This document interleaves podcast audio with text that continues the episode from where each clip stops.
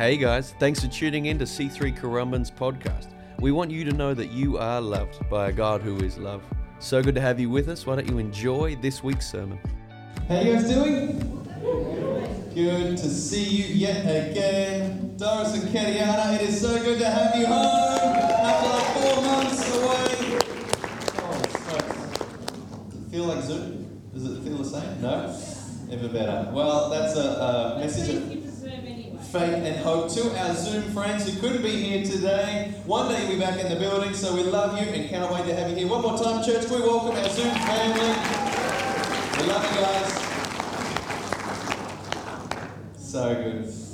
Incredible. Well, welcome. If you haven't been here before and we haven't met, my name is Dan. My wife Hannah and I get to pastor this incredible church and some of the best people ever are in this room. Today we have a family lunch because we uh, used to be able to run cafe every week, and since COVID, with restrictions, requirements, but also with team, we've just got less volunteers at the moment, which we understand. It's been a, a really tough year for a lot of people. So cafe is one of the things that we are not launching back weekly just yet. But uh, we did a new members lunch a couple of weeks ago, and it was just so good to sit and eat together. And Hannah and I, like, we also don't, almost don't want to get up and talk about the church or the history and things like that. We just want to hang out, right? And so we're like, let's do that then. I think it's once a month. We're going to do one more at the start of December, but just a family lunch because something that's really important to me is not just uh, being an individual that fills a seat and comes along once a week, as much as we're so grateful to have you here, we want to do life together. Amen? And if we're going to do life together, we need to know each other. We need to get to know each other better. And here's the thing that uh, it- it's, it's easier and it's more comforting and more controlling sometimes to just be in our own little bubble and do life like this. And it's actually awkward and uncomfortable to open yourself up to other people and to be there for them and to ask how they are going when you're tired and you've had a tough week. That's, that's exhausting. But that is what life is all about. Amen? You and I were created for community. We were created for relationship. Speak on this more next year, much more. But we were created by a triune God. C.S. Lewis calls it the dance. God is a relational God. He's not an autonomous God. It's it's the Trinity. Thank you, Lord. And when He created God, uh, heaven, sorry, heavens and the earth, He said it was good. It was good. It was good. The first thing God said is not good. It's for man to be alone. So as uncomfortable as it is sometimes, and as awkward as it is, and as much as you want someone to ask you, I'm going to just ask me how I was going. I've had a really tough week as well. Someone just pray for me. Sometimes we just need to go out and ask someone else how their week was. Amen? And that's what the family lunch is. I'm so excited to just sit together and eat and get to know people better and hopefully form some friendships and relationships and truly do life together. And so we've, we've changed it up. Um, I want to try see how we go as long as the board allows it. We're going to do it by donations, and uh, because there's some people here that finances are really tough right now. And if you can't afford lunch, please sit down and eat with us for free. We want that to happen. And then if you're here and you can afford an amount, just give whatever you think today is worthy, or maybe you want to pay for someone else. We're not setting a, a figure on it, but whatever you choose to give uh, is accepted. Today we just want to eat together and hang out. But I can't stress this enough. If you're in a financially tough spot, just eat. Don't worry about it. Just be with us right now. Amen. It's good. God's good. Life's good. Getting to the end of 2021. Can you believe it? The year that no one saw coming. The year that can, can we just remind ourselves, re- re- rewind 12 months when I said I love you guys, but I just want you to let let you know that the virus and government restrictions don't stick to a Gregorian calendar and stop on January 1st, 2021. Unfortunately, they're probably going to continue with us, and here they are. All year was probably tougher than last year, and we didn't have job keeper and job seeker, and there was a bit more animosity and division this year. And but here we are. Here you are. Well done. You're here. You're in church. You're here. You're here. I think that God, in His love and sovereignty, is creating a resilience in His people. If your entire Christian journey is really easy, then you will be easily knocked around by challenges. But it's not until challenges and trials start coming your way and you face them and endure them. Romans chapter 5, it's a bit of a jerk of a verse, but it says, Rejoice in your trials because they produce endurance in you. And I, I don't want to rejoice in my trials. I want to rejoice in winning the lottery. I want to rejoice in never being sick. I want to rejoice in my kids being obedient and, and not asking that one question. Why, Dad? Why? Dad? But why? Dad? Just, I, I want to rejoice in those kinds of things, but unfortunately they don't create resilience. And I think God's creating resilience in His church now, which excites me. It excites me. Christians have, have been pushed back against. Attendance has been tougher. Being in the building's been tougher. Worshipping's been tougher. And when, the, when Christians have pushed back against it, growth has come. A deepening's happening. We just had 24 hours of prayer and fasting this week, Wednesday morning till Thursday morning, and people were here praying and fasting and worshipping. And it's so good to see people breaking out of any kind of Sunday centric Christianity. Yeah. You a Christian? Yeah. Why are you a Christian? I go to church on Sunday. Kind of answer question is that? It's not why you're a Christian. You're a Christian because you love Jesus. You're a Christian because he believes he's the one. You believe he's the one true God who created you, and sin destroyed that relationship. So God did the unthinkable and died on a cross for you and I to bring you home to Himself to reconcile us. That is what makes you a Christian. And He never promised you a life free of trials. What He promised you is a life filled with His presence. That is creating resilience. And it excites me to see the church right now and to see our New South Wales members push in for not only pushing into weeks on Zoom, but a bunch of these guys tuning in right now who discovered a bunch of broken, hurting people down at the Mooloolaba Showgrounds. So they didn't sit there in their own little sorrows and in their own pain, but they decided to be selfless and they went and bought gazebos and barbecue and food and they were down there praying for people and encouraging people and letting people cry on their shoulder two weeks ago. It's happening again this week and that excites me. That excites. That's the church in action, right? Like, that's a beautiful thing. So I'm going to get to the preach soon, but let's be the church. Let's actually be convinced that God is real, heaven is real, He saved us and sent us on mission. There is a task to do this side of eternity. Jesus said, Why it is daytime, there is work to be done. And James said, See that your life is nothing more than a puff of smoke here one day and gone the next. Let's see that there are things to be done. Amen? So much brokenness, and we can be the hands and the feet. All right, well, today I'm going to preach on our preaching series right now is And I Pray. I've been going through Paul's prayers out of the New Testament. They've been powerful. Have, have you been enjoying them and what God has been doing in your heart, hearing about them and reading them? And I'm praying that you're just getting more revelation of His Word and who He is. That's, that's the goal. We're going to talk on that yet again today. And the thing I keep bringing up to you is that Paul is an amazing theologian. Paul is a brilliant theologian. It's quite a systematic mind. It's, it's outstanding how he breaks down topics. And you can even read, especially in Romans, he'll start to go, but you say, and he's predicting what the listeners are going to be asking him when he visits. So he writes their question in and then he answers the question. The guy has an incredible mind. And what we see here in these points is that he prays them over the church. He doesn't just teach on them.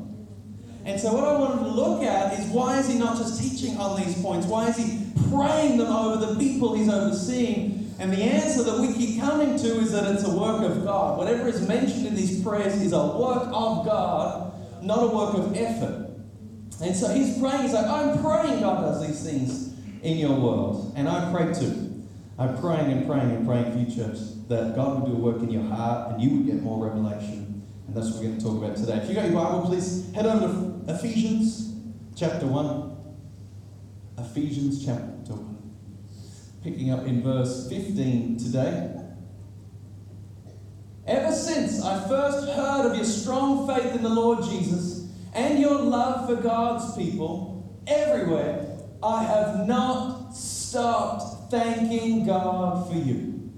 Ever since I heard of your strong faith and your love, they're two pretty great hallmark marks of a Christian. I pray for you constantly, asking God, the glorious Father of our Lord Jesus Christ, to give you spiritual wisdom and insight so that you might grow in your knowledge of God. I want to break that prayer down again just so you catch what's actually being prayed here and what, what Paul is wanting to see in these Christians in Ephesus.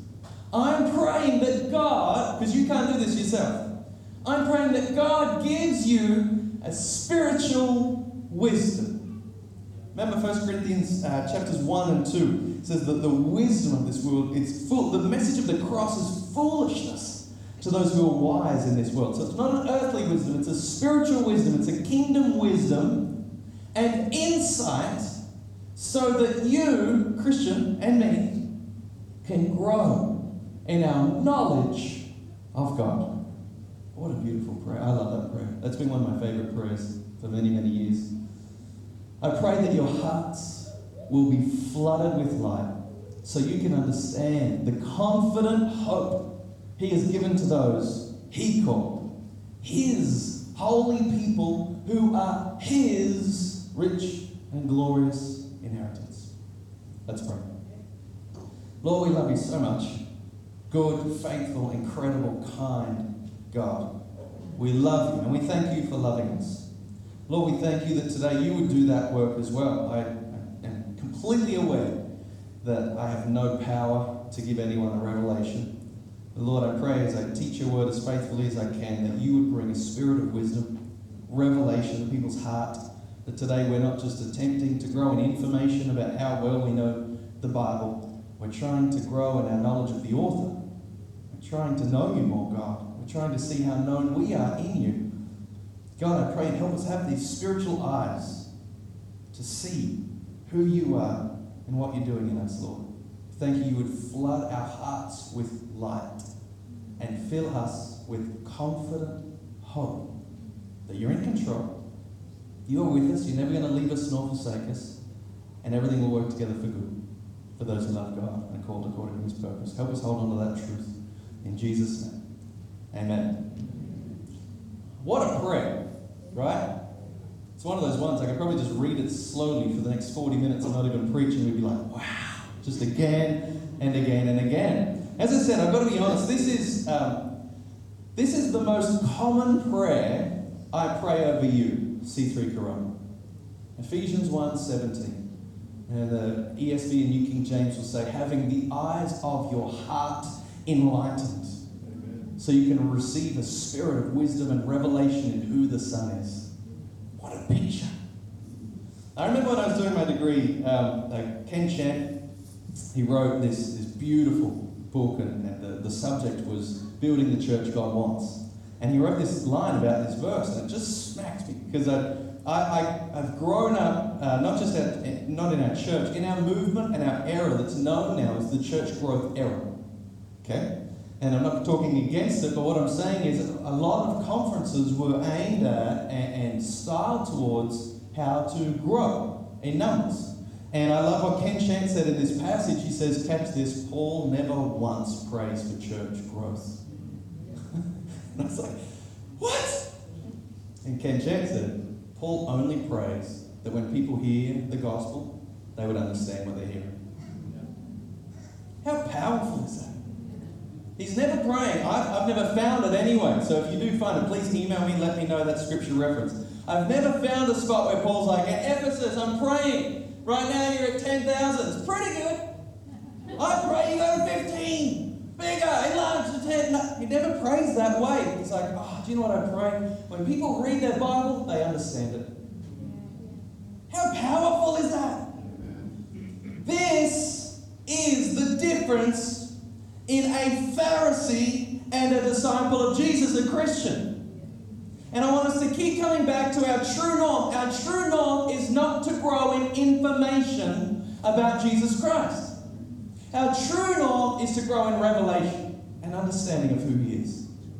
Paul, at the start of, Philippians 3, he's boasting about his past. Remember, he's like, if anyone has reason to boast, I yet more. Of the tribe of Benjamin, concerning zeal, I persecuted the church. Concerning the law, I was a Pharisee. However, what was gain to me, this I now count as loss or rubbish compared to the surpassing worth of knowing Christ Jesus, my Lord and Savior. Verse 10, two verses later, he says, I want to know him and the power of his resurrection. And what's the goal?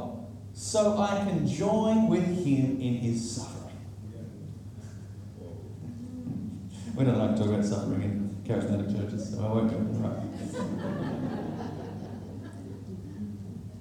Paul, that's a joke, by the way, we, we did it.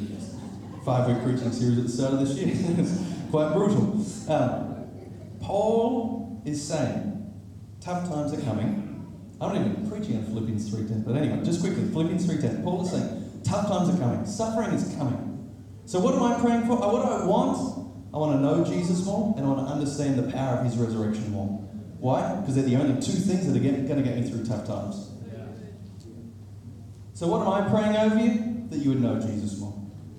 Seriously, day in, day out. When I'm in here praying, like I'm fortunate enough, I'm paid to work for the church. I love my job. It's an honor to get to do it. When I'm praying for you, this is the most common prayer.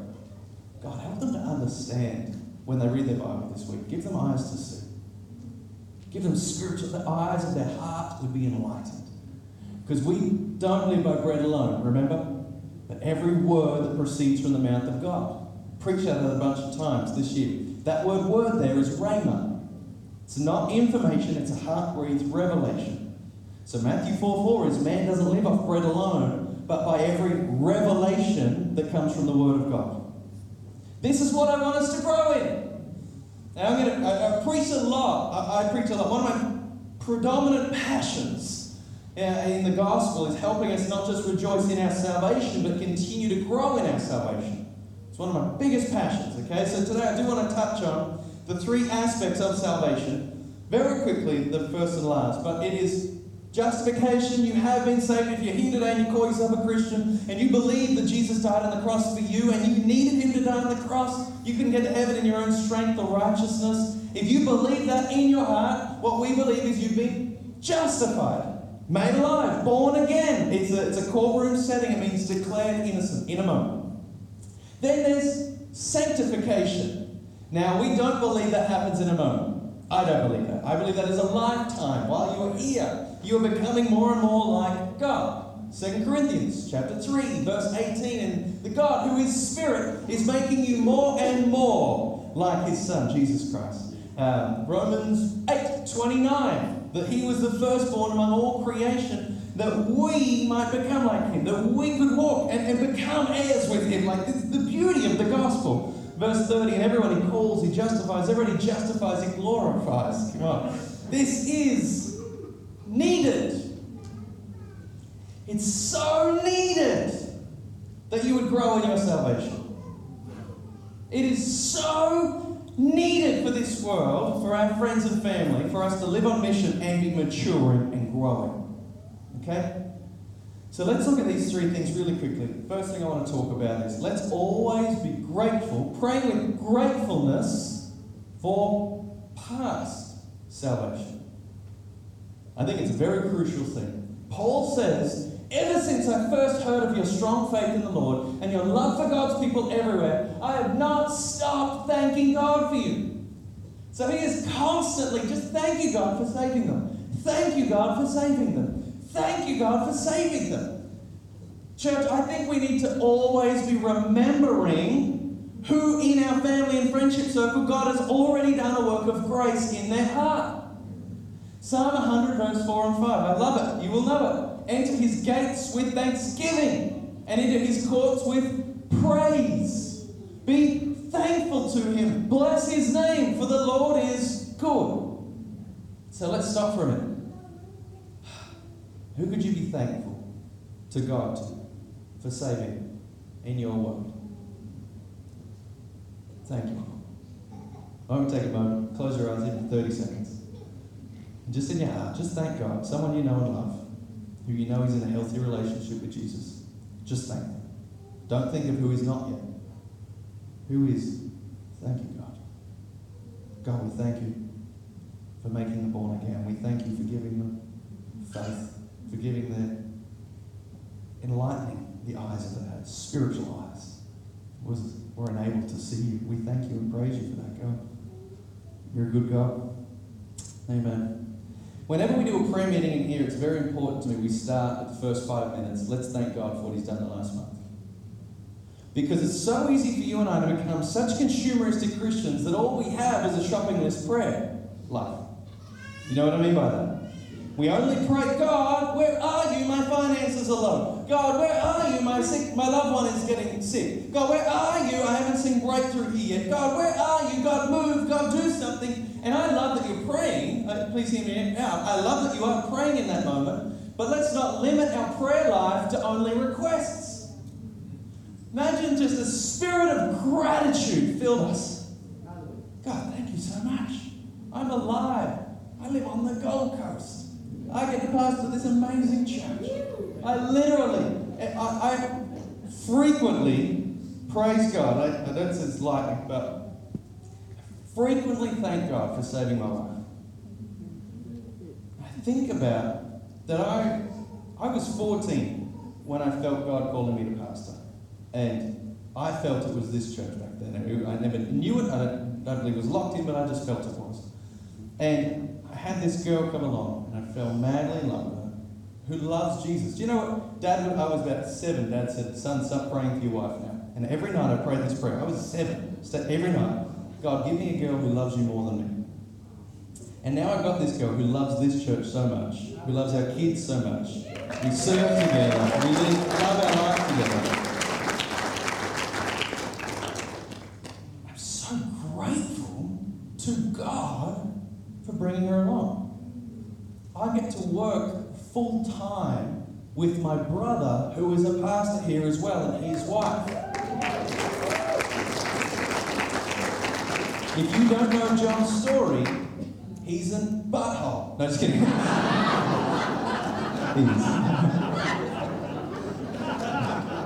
it's the joy of me having the mic. Every time I see him preach, he's like, no. I'm like, wow.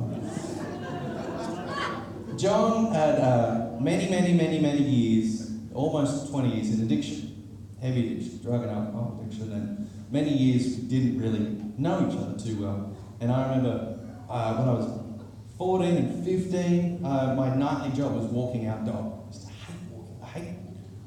We're not going to into that. Anyway, I won't go into that. Flipping cleaning up poo and walking the stupid thing. You don't do anything for us. It's just. And I kids. All right, so. Han's always like, you gotta stop joking about the kids. I'm like, who's joking? um, I remember praying for John at night time. I was praying and praying and praying. Like, Lord, save him, do something. And I remember my dad did a 21 day fast, and it, like you could see him deteriorating, like becoming nothing. And literally, we saw something break in John's world. And it was the first time he came back and just fell in love with Jesus. And he, he slipped back into addiction stuff, but he always had that moment as an anchor. And then, what is it now, bud? Four weeks away? Yeah, you know I'm going to praise you. In four weeks' time, John has been clean for 10 years.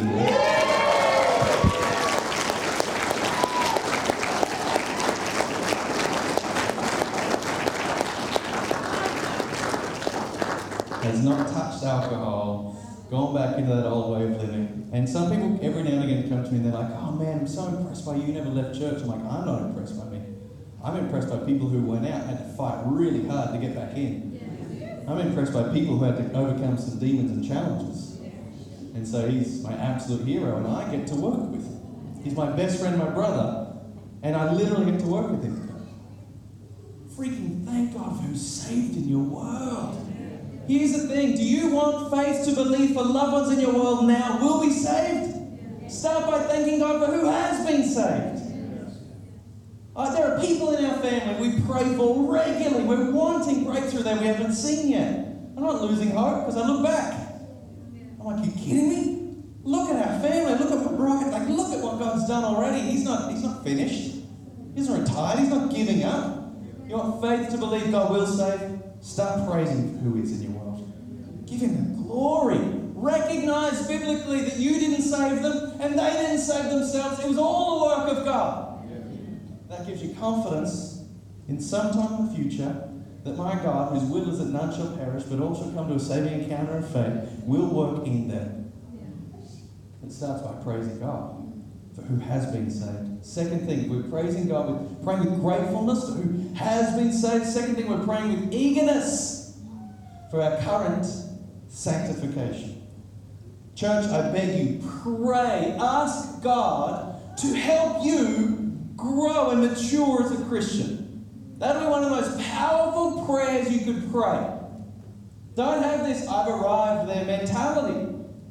The old leadership axiom you never graduate from servant or student. You have not arrived there. There is no such thing as there. We are always growing and growing in our knowledge of who Jesus is, our knowledge of who we are now in Him. Wow, there's a lifetime in that. Stop seeing yourself as broken, loser. You're, you're saved, you're beloved, you're set free. Now, I preached several times this year we went through Colossians on this point. There is still a desire in you that is lured and enticed away by sin. You have the ability to sin, sin is still there, but you are no longer under the dominion and the authority of sin. Thank God for Romans chapter 6. So, see the difference now. You have the Holy Spirit living in you, you're a different person. And you need to hold on to that and pray, well, God, keep growing me. Keep growing me. Keep doing a work in me. Keep, keep going. All right. Any other four-eyed brothers and sisters out there? Come on now. How annoying is it when you can't find your glasses? And he's sitting there and like, I need my glasses to find my glasses. I can't see where they are because I can't see. I need them to help me find them. Find that so flippin' frustrating. Any other coffee, coffee addicts? Any coffee? Yep. Don't talk to me before a coffee. Like, see, it's, it's a bad me. But you ever walk out and you're like, how the flippin' heck does this grinder even work now? Okay, kids waking up at five this morning, Abel's running in and hitting me, and I'm like, oh boy, I will get you one day. But you go to make a coffee, right? You push the grinder and we got a bless with a master, it's like a filter machine, you got to grind and you got to fill the thing up with the right level of water, you got to get the paper filter out. I'm sitting there, I'm like, so hard. I need a coffee to even figure out how to make a coffee. I need a coffee to make a coffee. It's so annoying. Or you go to Bunnings and you buy scissors that are in the, the sealed plastic. And you're sitting there and you're like, freaking kidding me right now, guys didn't give like a little complimentary little pair of scissors to open my pair of scissors right now. Those things frustrate me. It is the exact same with your relationship with God.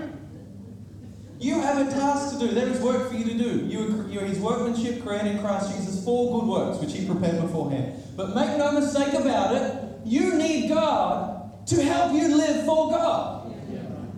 I promise you, you are already lost without Him. Jesus promises you, says, You better abide in me. If you abide in me, I'll produce fruit through you. But apart from me, you can do nothing. He didn't beat around the bush.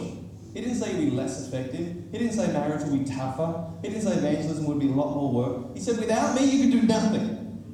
You might as well just quit now. If you walk away from me, if you start praying for me to have an active role in your sanctification, it's not going to happen. So I beg you, church, time will keep going. I beg you, pray, God. God, help me to get more revelation. Help me to get more revelation. When I read your word, when I listen to your word, help me to get more revelation. Help me to know you more. What a prayer. Help me to know you more. Thank you, Lord, for helping us all to know you more. God, I pray as we read this week, as we pray for each other, help us to know you more. Do the work in us that we can't do in ourselves, Holy Spirit. Thank you, Jesus. We need God. We need Him so bad. The good news is this here's, here's where I find a lot of comfort. If God saved you in spite of you, He didn't save you because you stopped doing big sins and you worked your way back to church, and after a couple of weeks and you start serving on a roster, and now He's like, okay, now you're worthy of me saving. I refuse to believe that. That's just not my soteriology, salvation doctrine. I don't believe in that. I believe God is just so big and so good and so wonderful that when you were the lost sheep, so far away from Him, He found you and brought you home. Yeah. You, you didn't. Oh, He turned the right way. He started doing the right thing. Now I'll save it. No, you were gone, and He saved you.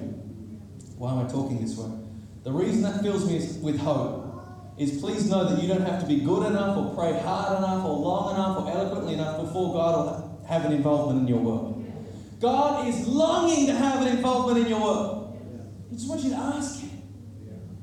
like salvation. He's like, I want to save you. And now when it comes to sanctification, he's like, I want to keep saving you. We are being saved in this process. God is eager to help you, and you desperately need Him. So pray. Pray.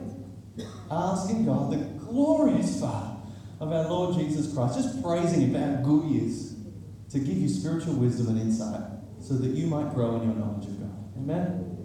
I'll finish with this. So we're praying in a way where we're for, for past salvation. Now we're praying with eagerness, eagerness for current sanctification. The final thing is we are praying with for confidence for future glorification. Pray with confidence that God is going to work it all out for good. Pray with that confident hope. What a beautiful thing. I pray that your hearts will be flooded with light. Flooded with light. The eyes of your heart will be enlightened. Flooded with light so that you can understand the confident hope He has given to those He called. Hear me now. In this season of chaos and borders closing down and division and disagreements about what's going on and, and the right thing to do moving forward, Christians should be known for one thing confident hope. That God is good and He's in control. I say this with love. If right now you are desiring and working towards being known for your opinion about what is right and wrong in the world right now, you're working towards the wrong thing. Our unsafe friends and family, say this with love, don't need another opinion. But they are freaking longing for someone with confident hope that this is all going to work out for good. It's all good. That's more, that's more enticing to their salvation moment than you having the right answer on the vaccine or the lockdown or what's happening next year. You should do this because I listened to this Google video and he's, oh my goodness, can I have Jesus too then? You just explained that so well. Thank you. I don't think it's going to happen. But when you're sitting there and you're like, yeah, but God's so good, He's in control. And man, the peace I experience right now is so amazing. They want that. People want that. The world needs hope right. So let's be carriers of hope. Amen? Let's be carriers of hope. That's, I'm so confident God's got the future in His hand. I almost don't want to finish with this, but I, just to touch on it, I've had a few members bring it up with me lately, someone just now as well. So people are asking, do you think that what is happening right now is the mark of the beast? Not to go too deep, but just to be absolutely clear for me, absolutely not. In no way, shape, or form.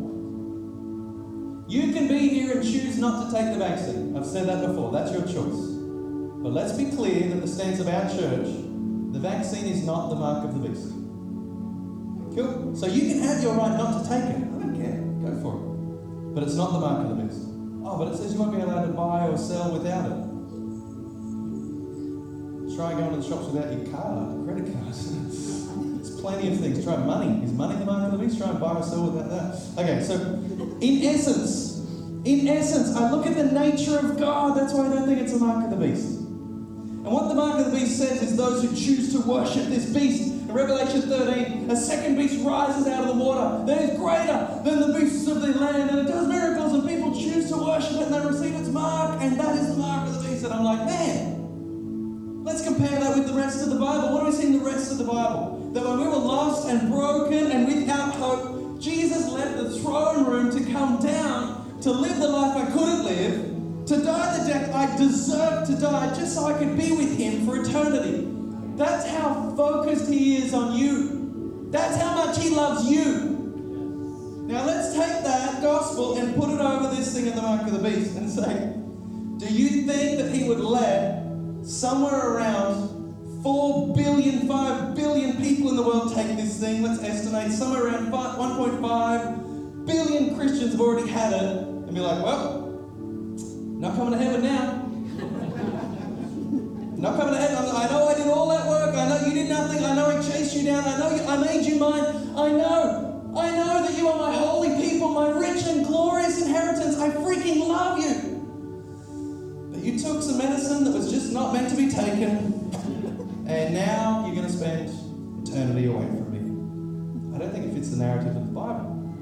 Matthew chapter 24 speaks about end times. What does it say? It says times will get so tough that Christians will reject God. Rejection of God is a sign of the end times, not God rejecting people. So just hold on to that truth, okay? So without getting into there's so many different opinions and, and doctrines around eschatology and times, without getting into it all, here's the big thing. Do I think I, I, I compare to blasphemy against the Holy Spirit? Jesus said those who blaspheme against the Holy Spirit, there's no repentance for them. So here's my big picture last statement. Do I think you could receive the mark of the beast or blaspheme against the Holy Spirit unintentionally without even knowing it? No. I just I just refuse to. I'm not a hyper grace person that says you can just live however you want, antinomianism, go for it, God doesn't care, do whatever you want, you're gonna get to heaven anyway. I'm not there. But grace is friggin' big, very powerful, and it is saved a wretch like me. And my thing, I think you have to be very active in you saying, I want nothing to do with you, God. I want everything to do with this world before it starts feeling more like some kind of mark. So, rest in God's goodness, church. Rest in His faithfulness. Rest in His love for you. This is why we preach the gospel week in, week out. He loves you so damn much. He wants you so much. So I'm praying that this week as you read your Bible, you get to know him even more. You fall more in love with him. There's some great statements going around now, but let the gospel, let, let the joy, not, don't worry about the mark of the beast. Someone said recently, worry about the mark of the bride. Are I'm chatting to too many people, and their eschatology is centered around the Antichrist instead of being centered around Christ. And then they're like, what about the Antichrist? Who's the Antichrist? Is that person the Antichrist? Or is that the Antichrist? I'm sorry about the freaking Antichrist. Where's, where's Jesus? What's he doing? He's the Alpha and the Omega. He's the one who's turning it all together for good, who wipes away the tear. There's no more pain. Let's look at him. And if your eyes are fixed on him and your heart is fixed on him,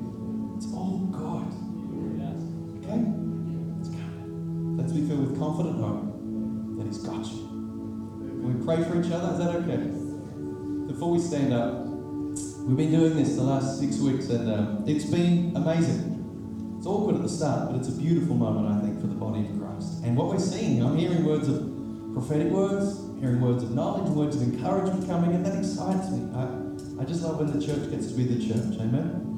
So before we go into a time of prayer, if you're here and you don't know Jesus, you walked in, you're like, I, I had no idea who Jesus was. And if something happened in your heart while you've been here today, you don't feel forced to it at all, but in the worship, the preaching His word, you're like, I want to live for God. I want Jesus in my life. I want Jesus in my life. I'm not asking you to join an organization. I'm asking you to say yes to Jesus. And if you want to do that, I would love to pray with you after service. Or maybe you walked in here and you called yourself a Christian, but when it came to it, you had no relationship with Jesus.